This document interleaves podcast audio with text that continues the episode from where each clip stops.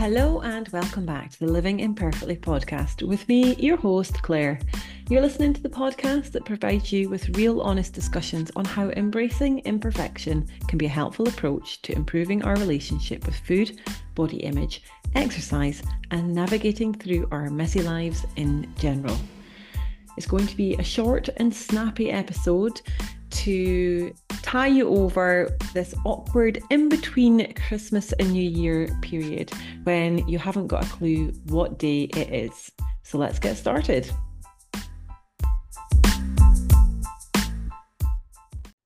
So, firstly, I hope you had a lovely Christmas. I know that Christmas can be a tough time for some people. So, however you spent it, whether you celebrated or not, um, I hope it was an okay day for you. In the last episode, I was talking about how this time of year we are constantly flooded with information about how to approach your diet and training, and it can feel super overwhelming and sometimes leaves you feeling guilty or shame about what you choose to do. Like it can feel like no matter what you choose to do, it's never the right thing. And um I think the thing is that it's finding out, like, it's not it's finding out, it's about reminding ourselves that what is supportive and helpful for one person might not be for another person. And I really wanted to start the episode with that kind reminder, as I feel that as humans, we need a reminder sometimes that we are all wonderfully unique and this is really a big reason why generic diet plans never really stick. And that goes the same for training plans as well, obviously. Um, so yeah, so I wanted to kind of, I guess this is another reason. I think I've been a, I've been a little bit off with social media over this last few weeks as well. And it's one of the, these reasons why is that I actually don't want to see a lot of the messaging that is in the um, fitness industry at the moment. I just kind of shut down at this time of year. Um, it's something that I'm definitely working on this December, but it's just that reminder that these messaging flooding, telling us what to do, what not to do, it's it's just not very helpful sometimes. Um, but also as well, you know, they are talking to somebody, um, and it might be helpful for that people, but again, it might not be for somebody else. So anyway, I've gone off on tangent there. So I wanted to kind of, I guess, just put out some few reminders that perhaps if you are feeling guilty for overindulging over the Christmas period or for eating foods that you might just not normally eat, you know, the things that are just around more at this time of year. And firstly, I, I know that you, another message that you might see on social media a lot right now is, or maybe your partner or family members or friends or whatever, when people say, you know, oh, don't worry about it, you know, when you're worried about something, it's not very helpful, right? Um, because I don't, yeah, I don't know about you, but if if you're worrying about something and somebody tells you not to worry about it, it doesn't necessarily make it any easier because it can actually make things feel worse because you're like, well, why am I worrying about it? Why does nobody else worry about this? Why why are they not bothered about this? Why am I bothered about this? It can kind of fuel the fire. So this is just a wee reminder of the things I say a lot of the time, but you might need, need to be hearing it more so just now. So food is way more than just fuel. It's also about connection and celebration and fun and joy. And that is going to look different for person to person too. So, right at the moment, like if you have been spending time with family, there might be a lot more connection with other humans, or, it might be friends, or whoever it may be. Um, celebration, you know, if people are, um, you know, religious and celebrating that, or maybe just celebrating coming together, however that looks, then food might be part of that. You know, fun and joy. Like a lot of people get a lot of fun from cooking, baking, joy as well, like with kids and getting everybody together and all that kind of stuff. So it's just reminding you that it isn't just fuel. And also, you do not need to do anything to get back on track. Your life isn't an on or off track situation you're not living or not living you're you're you're you're you're living you're it's it's a reminder of that because i think when we tell ourselves whether on track or off track or on a diet or off a diet it isn't very helpful when we're maybe feeling that we're off track. Um, it can make us feel uh, quite negative thoughts um, and fuels the feeling that we should be doing better. So the main thing is to return back to your normal eating habits and your normal way of moving your body. Because I would say that the majority of us probably eat more than our normal and we might be moving less than our normal at this time of year. But that's one short time in a whole year. Um, and it's also about how we respond to this that matters. So, for example, if you're in that, well, fuck it, I may as well kind of go into this like binge period until the new year, then it's about pausing to ask, is that helpful? Now, I'm not saying there's a right or wrong there, but it is about pausing to ask that question Is this helpful for me? Is this what I choose to do? Again, no right or wrong, but it's about knowing what's helpful for you as an individual person. And if you're kind of in that kind of mood of asking or saying, oh, I'm going to start a new diet in January, and it's about pausing and asking, like, is this what you tend to do most years, every year? And if so, does that actually help you? how do you feel about that um, every year? It's, it's really, I guess it's about pausing to ask the uncomfy questions, right? Which we don't really like to do, but it can be very, very helpful for us.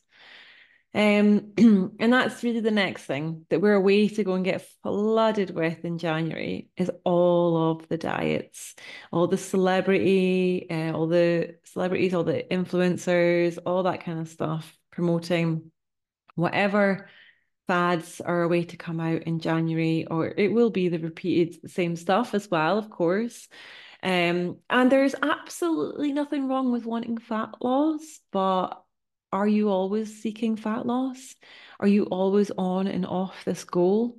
Like, are you on and off diets like a yo yo? Are you, you know, do you do several diets in a year? Um, do you feel like you need to want to all the time? Like, are you always pursuing fat loss? and if the answer is yes, it's getting curious to that and seeing what would maybe be more helpful for you. Could you approach January in a different way? Um, get curious to that. You know, what would be more a supportive approach for you? could you adopt um, adopt could you opt for a diet method that supports your relation relationship with food rather than damage it any further than it is could it be a method that you learn how to nourish your body? Because i do feel that um, there's a lot of diets out there that you don't actually learn how to nourish your body from that um, information. Um, so could you maybe use an approach that you do learn what nutrition truly is and how to nourish your body? And to know how to scale things up and down um, for uh, your training demands as well. And because that's always fluctuating as well, right? You have different training demands, especially if you're like you're a runner or any kind of um, sports, really. It is about knowing how to make sure that you are fueling your body um, appropriate. Excuse me. And also, as well, can you um, choose a diet approach or a method that allows you and educates you on how to make informed choices, especially for eating out socially?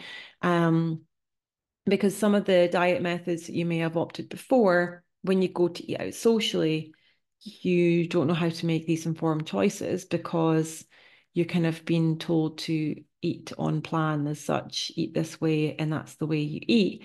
There's no flexibility there, and there's no um, education on how to make an informed choice to what you perhaps maybe want to go for.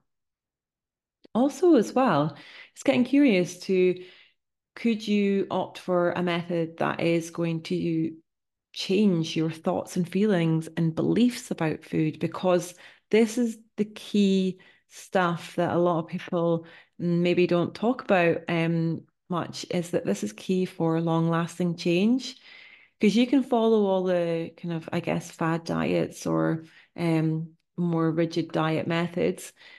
Uh, and as soon as you stop that, if you have not changed any of your thoughts and feelings or your beliefs around food, then and your behaviors as well, then you're going to revert back to what you have done before. And that then leads you to not having the long lasting results. Also, another thing is to consider is could you approach January or even now with a method that is going to fully support you without feeling excuse me, my throat tonight. Um, that's uh, that's fully without restriction or these complicated methods and rules. You know that you you have all these rules and, and methods that are just so complicated that when you're maybe out of your normal routine, you, you have no idea how to adapt. And that again fuels this feeling of we're off plan, we're off the diet, um, and it can leave us feeling quite negative towards ourselves. And it's really about a reminder of all these things to consider when you, if you, if you choose to maybe approach a new diet method in the new year. And I really wanted just to kind of, I guess, talk about that before you get caught up in this um feeling of like starting a new diet again. And before you kind of, I guess I wanted to also remind these things before you perhaps maybe feeling like you need to restrict to make up for the festive period. And I wanted to kind of shed a couple little reminders on that in particular. So if you're the type of person that um, feels guilty or, or shame around overindulging and your behavior is or your response normally is to restrict to make up whether that is restricting with food, whether that is overcompensating with exercise, or a combination of both of those things. Um, then um, these are the reminders that I want to share with you. And that is that you have unconditional permission to eat. It is a basic human need. And it's a reminder that food isn't just fuel, and as I mentioned before, it's also about connection, celebration, fun, joy, and loads of other things as well. When we restrict as well, we often feel really bloody hungry.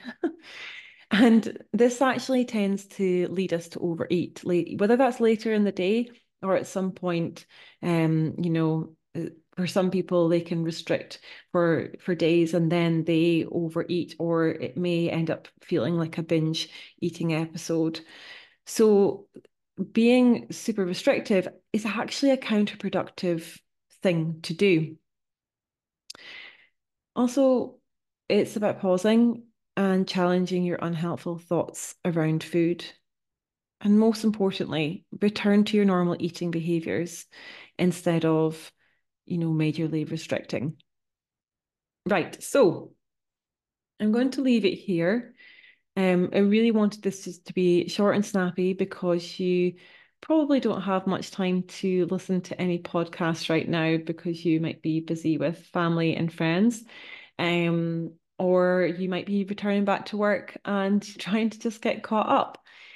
But I wanted to say I wish you a happy new year for when it comes around in a few days. And I'm super excited to tell you that I have not got just one, but two. Actually, I've got three guests that are coming on in January. So please stay tuned.